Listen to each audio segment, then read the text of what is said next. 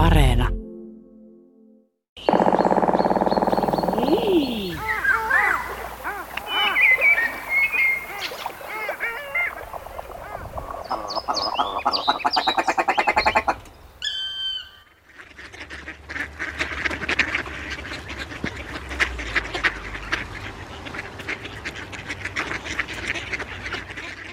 Vasta myöhempinä aikoina olen oppinut todella ymmärtämään, miten suuren vaikutuksen Haminanlahden ihana luonto on mieleeni tehnyt. Miten olen rakastanut järveä, metsiä ja lintuja. Sanalla sanoen, kaikkia Jumalan vapaan taivaan alla. Näin Magnus von Wright muisteli parikymppisenä lapsuusmaisemiaan Kuopion Haminalahdella, joka olikin ilmeisesti hieno luontopaikka. Jossain hän on muistellut myöskin sitä, miten jo lapsena ajatteli että kaikista luonnon ihmeistä linnut ovat kuitenkin jotain kaikkein ihmeellisintä. 13-vuotiaana hän jo maalasi ensimmäisen kuvansa sinisorsasta ja siitä homma lähti sitten liikkeelle. Hän maalasi paljon sorsalintuja myöhemminkin, esimerkiksi sympaattisen ja tarkan tutkielman kesyn sinisorsan poikasen höyhenpuvun muutoksista. Nukkuvia ja lepäileviä haapanoita, jouhisorsia, uiveloita, mutta paljon muutakin. Esimerkiksi tunnetun kuvan kehrääjästä – vaikuttavan valtava suu ammollaan saalistamassa syreenikiitäjää. Maalauksissa on ikiaikaista kauneutta, mutta ennen kamera-aikaa ne ovat myöskin näyttäneet ihmisille läheltä, miltä linnut näyttävät, millaisia yksityiskohtia niissä on ja miten monenlaisia lintuja Suomessa elelee. Toisaalta ne ovat olleet myöskin tiedettä. Esimerkiksi kuva Grönlannin lokista vuodelta 1837. Magnus osti sen kalasatamasta, se oli kuulemma ammuttu pari päivää aiemmin Sipoon saaristossa. Ja sitten hän piirsi niin tarkasti sen, että linnu voi edelleen tunnistaa kuvasta, niin että vaikka itse lintu ei ole säilynyt tänne vuosisatojen päähän, niin kuva on ja kertoo Suomen ensimmäisestä Grönlannin lokkihavainnosta. Magnus von Wright oli siis taiteilija, konservaattori, piirtäjä, kuvittaja, lintutieteilijä, kirjailija esimerkiksi merkittävän Finlands Foglar-kirjan tekijä, varhainen kaupunkilintututkijakin sikäli, että hän julkaisi Helsingin lintulajeista selvityksen. Vanhin taiteilijaveljeksistä suunnannäyttäjä, osa avartuvaa tiedemaailmaa. Lisäksi hän oli koko elämänsä ahkera päiväkirjojen kirjoittaja. Niissä hän kertoo, millainen maalaus on milloinkin työn alla, kenen kanssa hän on käynyt linturetkillä, milloin muuttolinnut tulevat, millainen sää on – Esimerkiksi milloin Helsingissä vaihdetaan keväällä rekiliikenteestä kärryliikenteeseen. Ne ovat arvokasta ajankuvaa ja sitten päiväkirjasta voi yrittää tavoittaa myöskin sitä, millainen ihminen hän oli, mitä pelkäsi ja mistä haaveili. Luontoopas ja tietokirjailija Eero Haapanen on pitkään ollut kiinnostunut Magnuksen elämästä ja päiväkirjoista. Me tapaamme Helsingin Hietaniemen vanhalla hautausmaalla Magnus von Wrightin haudan luona. Se löytyy rinteestä ja on aika suuri – yli kaksimetrinen tumma pylväsmäinen hautakivi, jalustalla, jonka päällä kasvaa sammalta. Kiven yläosaan on upotettu kuva taiteilijan paletista siveltimineen, ja sen päällä lentää valkoinen, tai no ajan vähän tummentama kyyhkynen. Magnus Horit haudattiin tänne Hietaniemeen.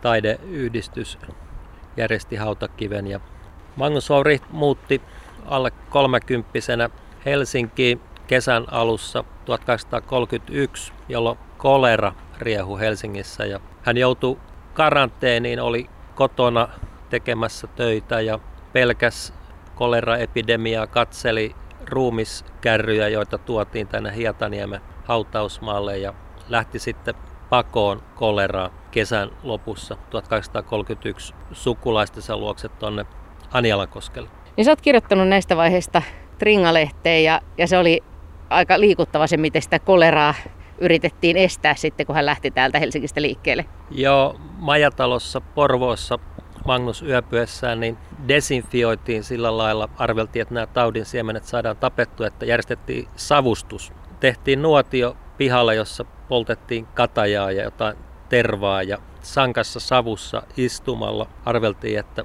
miehestä tulee puhdas ja, ja Magnus kirjoitti päiväkirjaan, että, että henki loppui ja, ja silmä, silmät ei nähnyt pitkään aikaa mitään. Ja sit, sitten kuitenkin toipui siitä ja jatkettiin matkaa. Ja, ja hän palasi sitten syksyllä 1831 Helsinkiin, kun koleraepidemia oli ohi.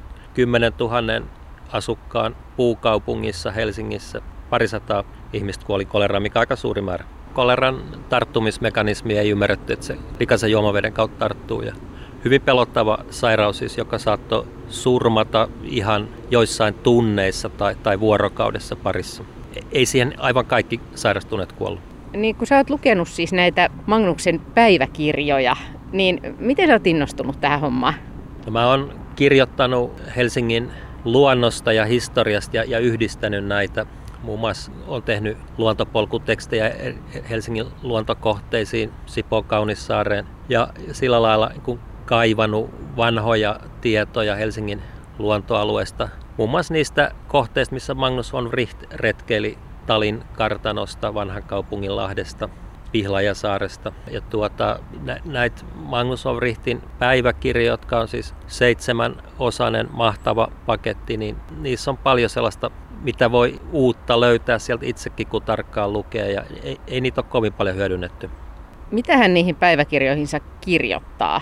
Ne on melko lyhyt ne päiväkohtaiset merkinnät, jotka siis saattaa olla sellaista, että työskenteli, minkälainen oli säätila, keitä ihmisiä tapasi. Ja sitten niissä on, on myös päivän lintuhavainnot, jos oli jotain merkittävämpää, mutta mut usein ne on vain muutamien rivien merkintä. Jos tapahtuu jotain kiinnostavaa, niin sitten voi olla puolikin sivua tekstiä.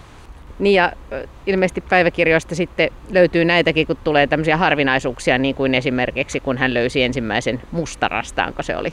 Joo, tosiaan kesän 1847 niin Magnus perheineen vietti Lauttasaaressa ja oli siellä kesäkortteeri Lauttasaaren kartanossa ja, ja linturetkeili sitten Lauttasaaressa ja, ja piti kesän parhaana havaintona mustarastasta, joka oli pesinyt Lauttasaaressa, koska löytyi yksi lentopoikanen ja naaras ja, ja nämä nämä kaksi tosiaan Magnus Orit ampukin koirasmustarastas laulo vielä kesän lopussa. Se mikä tänä päivänä on vähän jännä ajatella, kun ihan selvästi nämä kaikki veljekset on, on ollut linnuista valtavan kiinnostuneita, niin sitten kuitenkin se linturakkautta ei ole häirinnyt se, että niitä, niitä ammutaan niitä lintuja.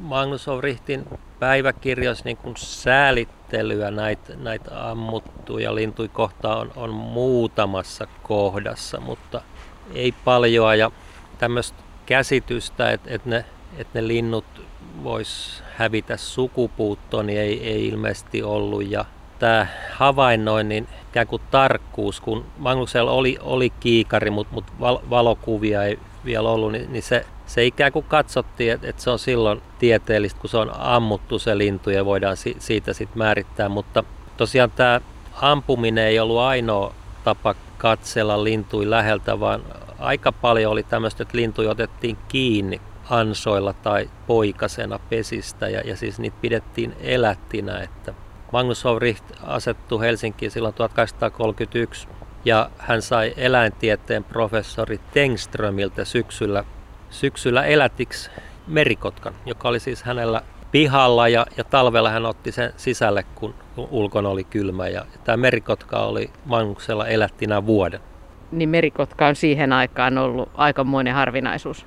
On ollut harvinaisuus, mutta, mutta kyllä niitä on pesinyt tässä Suomenlahden rannikolla, kun ehkä ei aivan Helsingin lähellä, mutta, mutta kuitenkin tässä naapuripitäjissä. Ja, ja nämä merikotkat oli kai useimmat, niin poikasina pesistä, pesistä otettuja. Näitä oli sitten muillakin Magnusen kavereilla toisinaan, toisinaan elättinä. Ja, ja mitä, mitä kummallisimpia lintuja otettiin kiinni ja, ja pidettiin huonetiloissa. Että siis Magnus Ouri luettelee sellaisia lajeja tästä Helsingistä kuin Lapin harrakka eli isolepinkäinen tunturi, kiuru, joita otettiin kiinni jostain tuosta Kampin kentältä ja kalastajat, jotka toi kauppatorille myytäväksi ammuttui vesilintuun, niin siis toisinaan toi eläviäkin, että elävän joutsenen tai, tai elävän kuikan. Luulisin, että niitä on aika vaikea pitää hengissä kotioloissa. No päiväkirjasta voi, voi lukea, että siis Magnus osti tämän elävän kuikan ja sitten täytti sen. Että, että tuota, tämä kiinniottaminen elävänä siis saattoi johtaa jonkun aikaa elättinä pitämiseen ja, ja sitten se lintu, Magnus Ouri täytti lintuja ja täytti niitä ihan ammatikseenkin sitten. Miten sitten esimerkiksi kun oli tämä merikotka vai, tai, tai nämä kaikki muut lajit, niin, niin maalasko hän niitä sitten ja tutkiko hän niitä muotoja silloin kun ne oli elättinä? Jo tämä vuoden hänen luonaan ollut merikotka, niin, niin siitä, siitä ei löydy piirrosta, eikä myöskään päiväkirjoista tietoa, että, että hän olisi sen piirtänyt. Varmaan se on ollut suunnitelmassa, mutta, mutta jostain syystä kun tästä merikotkasta ei ole piirrosta. Se on niin kuin hieman, hieman hämärä juttu. Tosiaan kun tämä merikotka tuli Magnukselle elätiksi, niin, niin hän tutustui siinä pian tulevaan vaimoonsakin Sofiaan, joka oli tuolta Helsingin pitäjän kirkolta ja, ja yhden kerran rekiajelulla talvella Helsingin pitäjän kirkolta tuli mukaan Sofia ja hänen ystävättäriään ja tultiin Magnuksen kotitalon pihaan tähän Helsingin Esplanadin tuntumaan ja Magnus sanoi, että ei, ei voi kutsua sinne sisälle, koska paikat on niin törkyiset, jotka johtuu kai siitä, että hän on elänyt siellä talveen merikotkan kanssa kämpillä. Niin, että hän, hän esitteli merikotkaa sitten ulkona vai? Joo, näytti vieraalle merikotkaa siinä, siinä pihalla. Ja tuota pihalla oli tällä kotkalla kotkan koppi. Se on mun mielestä jotenkin hämmästyttävää, että näin komea lintu näin lähellä näin pitkään ja sitten just sitä hän ei ole maalannut eikä piirtänyt. No joo, hänen veljensä Ferdinand kyllä sitten sit siellä Kuopion Haminalahdessa myöhemmin niin piirsi ja maalasi useitakin kertoja merikotka.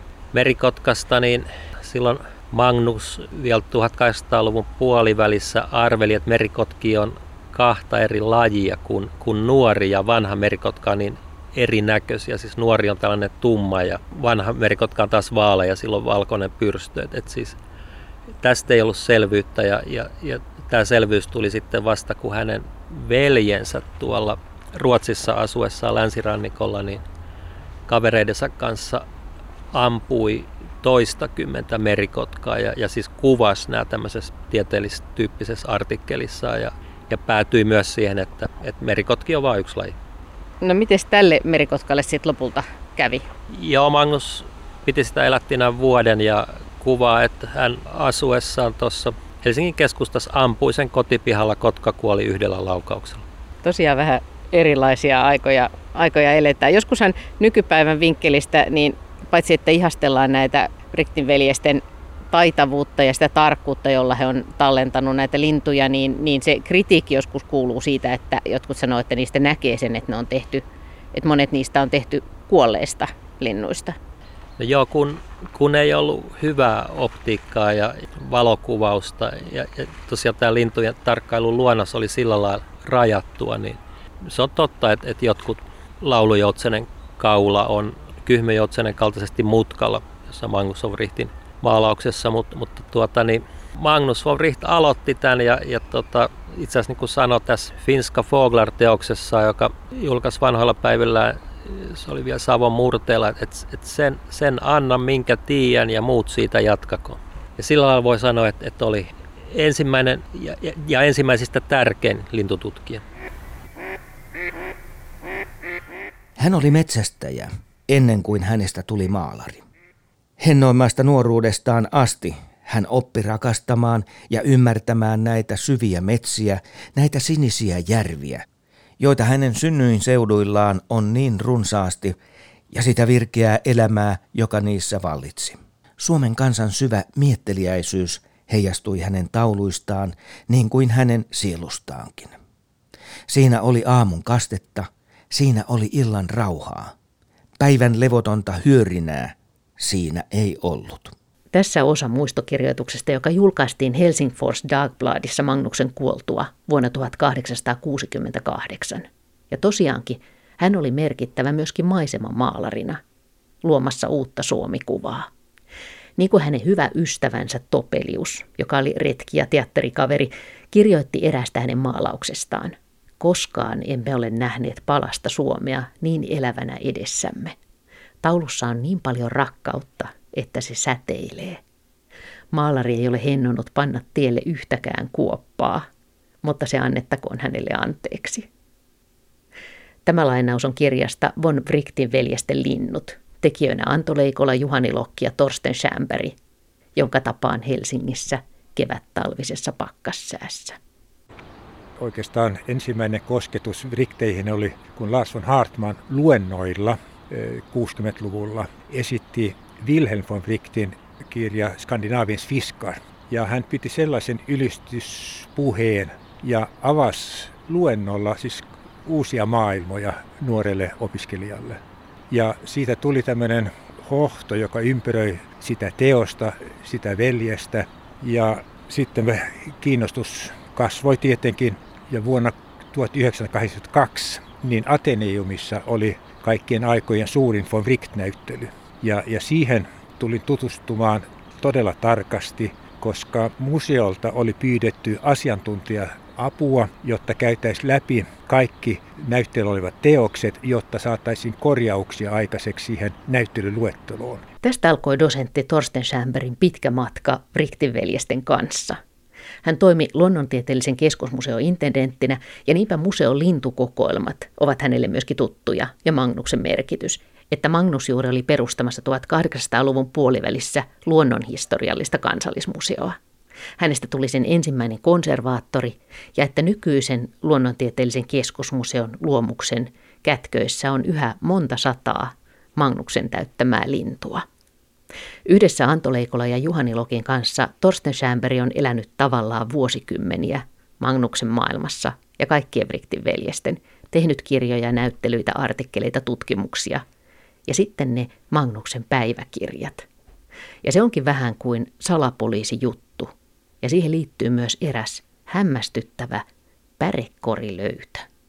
On tapahtunut nyt merkittävä asia, eli 96 niin me saatiin sovittua tämä troikka, siis Leikola, Lokki, Schämve ja täydennettyä Juhan Ylveksen kanssa sovittua niin, että niiden päiväkirjoja julkaistaan. Ja koska ja mä olin, olin, mulla oli ne kopioina tuhansia ko- kopioita kotona, ja, ja, mutta tämän näiden kahden kirja, suomenkielisen ja ruotsinkielisen kirjan välillä tapahtui todella merkittävä löytö pärekörilöytö suvun kesämökin ullakolta. Professori Erik Fabricium sisar, Erik Fabricium suoraan sukua Magnukseen, niin hän pyysi sisarensa, että kesämökki ullakolla on tämmöinen on jotain vanhoja paperia, voisikohan niitä katsoa. Ja se oli niin mahtava tämä, kun Gunnar Brysevit soitti mulle ja hän suorastaan vapisi ja, ja se oli lanka, lankapuhelimen aikaa. Hän melkein tuli ryömien lanka, lankoja piti. Kuule, on tehty on tehty aivan, aivan valtava löytö. Ihan kun olisi nämä Dödahaus-rullana kuole, ku, ku, kuolleen meren kääröjen löytö. Ja sitten hän kertoi, että siinä oli vanhoja laskuja ja sitten tuli vastaan tämmöisiä hyvin pieniä kirjeitä, siis taitteet kirjoja, taitettu niin, että ne oli tuli, tulitikkuaskin kokoisia. Ja se oli Magnuksen rakkauden kirjeitä tulevalle vaimolle Sofi Salmenille, joka asui Helsingin pappilassa kruuni, kruunperheen luona. Ja siinä lukee, lukee että med bud, siis lähettilään kanssa. Ja sinne töity von Brick le, lakka leimasimella ja näin. Ja sitten tuli laskuja, jossa oli paljon siis Svenska Fåglar efter naturen och på teoksen erilaisia tilauskuponkeja. Ja sitten pohjassa oli 13 Wilhelmin päiväkirjoja, joita kukaan ei ollut aikaisemmin nähnyt. Ja, ja se oli täysin sisäys siihen, että nyt kyllä nämä, nämä pöytäkirjat, päiväkirjat pitää julkaista. Ja niin tehtiin. Ensimmäinen volyymi tuli 1996 ja vi, seitsemäs volyymi, joka on 400 sivua vaan rekisteriä, niin 2010. Ja me oltiin kyllä kaikki iloisia siitä, että kukaan ei ehtinyt kuolla tämän projektin aikana. Että sillä tavalla olen hyvin intensiivisesti elänyt von Richtien parissa melkoinen osa elämästäni itse asiassa. Miltä se tuntuu perehtyä näin pitkään aikaa niin kuin ihmisen elämään, joka on elänyt paljon aikaisemmin? Niin kuin sinäkin olet lukenut niitä Magnuksen päiväkirjojakin, niin, niin sieltähän paljastuu aika paljon varmaan sen ihmisen ajattelusta ja elämästä ja haaveista ja peloista.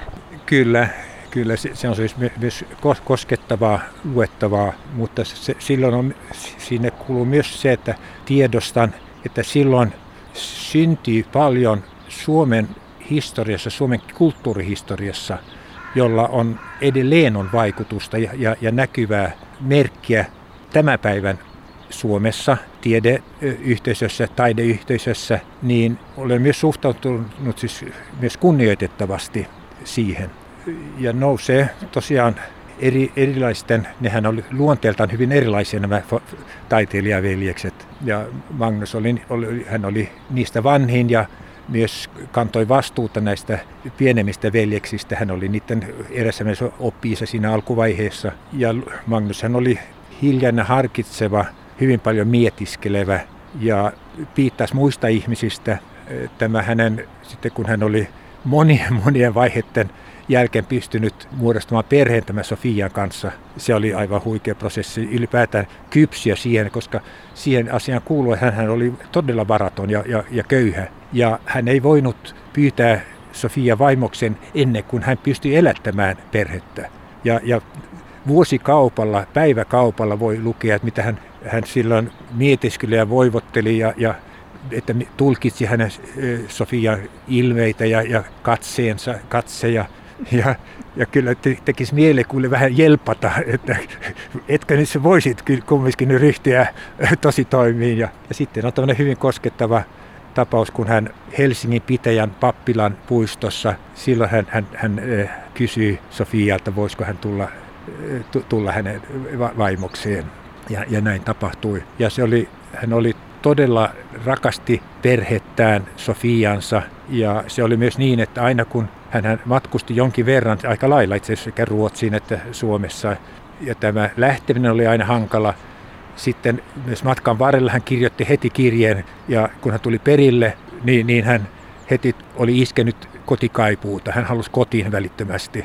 Ja, mutta tästä huolimatta niin hän, hän liikkui aivan suvereenisesti erilaisissa piireissä ja tuttava piirissä ja ystäväpiiri kuuluu Topelius ja, ja Runeberg ja sitten alla professoreita Helsingissä. Että hän oli, vaikka hänellä ei ollut akateemista koulutusta ja hän oli heidän silmissä suuressa arvossa ja myös esimerkkinä siitä on myös, että Suomen tiedeseura, Finska Vetenskapssocieteten, joka on näiden akateemikkojen tyyssiä, jonne vaan valitaan oikeastaan professoreita, niin Magnuksesta tuli, oliko se 1857, hänet kutsuttiin tiedeseuran jäseneksi, joka oli aika mahtava, mahtava tunnustus myös. Ja näissä muistopuheissaan, ja, niin, niin, niin kyllä tämä, hän, hän oli tullut niin suomalaista rakastama taiteilija. Ja edelleen voidaan sanoa, että päiväkirjojen, tekstien ja kuvien, taulujen kautta hän elää edelleen yhteiskunnassamme kuten hänen veljeksensä, taiteilijan veljeksensäkin. Kun olet lukenut hänen päiväkirjojaan, niin miltä hän vaikuttaa, että minkä luonteinen hän oli? Siis sanoit, että aika hienotunteinen kiltti. Joo, niin, niin oli. Ja ei ollut nynny edessä mielessä, koska hän kyllä piti puoliaan, mutta jos jotain, jotain uhkas, uhkas tätä hänen kuvien tekoa, taulujen maalaamista ja näin, ja hän, se oli tämmöinen todellinen kreedo, että hän, hän hän oli intohimoinen taiteilija ja myös tiedemies voidaan sanoa, että hän, hän, hän luotti omiin havaintoihinsa ja veljesten havaintoihin, mutta oli hyvin kriittinen sitten eh, lajimäärityksestä, eh, siis jos, jos hän ei pystynyt itse näkemään ja, ja, ja tarkistamaan. M- mutta hänellä oli oma linjansa, joka, joka oli kautta elämän se, eh, samanlainen, niin, niin semmoisen kuvan saan, että ihan loppuun saakka tämä, tämä maalaaminen oli, oli intohimo. Jos palataan Magnuksen lapsuuteen, niin hän on siis veljessarjan vanhin, niin tiedätkö, että miten hän kiinnostui alun perin linnuista? Hän on itse todennut sen myös jo, jo 21-vuotiaana hän kirjoitti päiväkirjansa, että miten suuri vaikutus hänen kasvumiljöönsä sillä Haminalahden kartanon kartanolla ja, ja ympäröivissä metsissä, järvellä, miten suuri vaikutus se on ollut hänen, hänen koko el, siihen asti sen elämäänsä. Ja tämä sama näkemys oikeastaan on säilynyt koko, koko hänen elämänsä aikana. Ne, ne samoilivat metsissä ihan pienestä lähtien. Isäpappa oli, oli elekko oleva majuri, joka oli haavoittunut, mutta hän, hän loi pojille myös tämmöinen luonnon rakkaus, joka kesti elämä saakka. Ja, ja mielessä sekä Magnus palasi tähän lapsuuden kotiin, siis ajatuksissaan Kupus Ferdinand, hän asettui erilaisten vaiheiden, Ruotsin vaiheiden ja Helsingin vaiheiden jälkeen pysyvästi Haminanlahteen eikä halunnut sieltä poistua. miten iso merkitys mielestäsi näillä muilla veljillä oli? Siis heillä oli iso perhe, monta lasta ja mikä tuli mulle jossakin vaiheessa vähän yllätyksenä, kun ymmärsin, että heillä onkin ollut aika isot ikäerot. On ymmärrettävää, että Magnuksella on ollut iso vaikutus näihin nuorempiin veljiin ja heidän lintukiinnostukseen, mutta mikä hänen kannaltaan, niin mikä on ollut näiden, näiden veljesten merkitys? Ne olivat, siis nämä maalavat veljekset, niin no Magnus yritti kyllä patistaa sitä, sitä Ferdinand Kuopusta, koska hän piti Ferdinandin laiskana, että, mutta hän oli kyllä varhaiskypsä myös siis ihan ta, taiteilijana. Mutta näitä veljeksiä, ne tukivat toisiaan. Siinä ei, ei tule missään mielessä tämmöistä sisäistä kilpailua, siis niin, että olisi kateutta, ei, vaan ne kannustivat toisiaan ja iloitsivat toistensa saavutuksista. Ja esimerkiksi myös niin kuin Ferdinand eli Haminanlahdessa ja maalas, maalasi kuvia, jo, mutta halusi myös ne, ne näytteelle Helsinkiin ja lähetti ne useimmiten rullissa paketissa hevoskyydillä sitten Helsinkiin Magnukselle. Ja kun Magnus niitä avasi näitä niin hän, Magnus toteasi päiväkirjassa, miten suuremoisia, miten loistavia ne että hän oli aivan innoissaan näkemästään. Ja tämä koski myös samaa, kun Wilhelm lähetti, kun Magnus oli muuttanut takaisin Suomeen Svenska Foglarin työn alla, ja, ja Wilhelm lähetti kuvia Magnukselle, niin Magnus ihaili myös niitä, että ja antoi täys tunnustusta, että se oli puoli ja toisin, että se oli, siis kannust, ne kannustivat toisensa. Kun hän on maalannut ja tutkinut lintuja laajasti, niin voiko tästä kaikesta sanoa, että mitkä on hänelle ollut läheisimpiä lajeja? Mielestäni se on aika selvää, että, että sorsalinnut olivat Magnukselle hyvin läheisiä. Ja se mielestäni myös näkyy kuvissa. Niitä hän osasi aivan huikeasti. Hän oli nähnyt ne eri vuoden aikana, eri, eri, eri puvuissa, eri tilanteissa. Se näkyy myös, kun hän niitä on täyttänyt hän oli myös museon kautta aikoina ensimmäinen konservaatto, nimitettiin konservaattoriksi 45, ja, ja, myös, ja niitä on säilynyt ainakin lähes 300, joka edelleen on luonnontieteellisen keskusmuseon kokoelmissa. Ja siinä tämä eri lajien olemus tulee mielestäni hyvin selkeästi esiin. Sitten oli, on, on kyllä semmoisia, jotka on, on hieman e-, etäällä, siis johon, johon tämä samaistumista ei ole yhtä skarpisti. Puku on kyllä oikein, mutta siinä voi olla asennossa jotain, joka ehkä nyky, nykypäivän ihminen ehkä huomaa, että tässä ehkä olisi tehtäisi hieman toisin. Mutta sorsalinnut ja niiden pehmyys jolla tavalla tulee niin upeasti esiin ja on omiaan myös hänen kevät tauluissaan.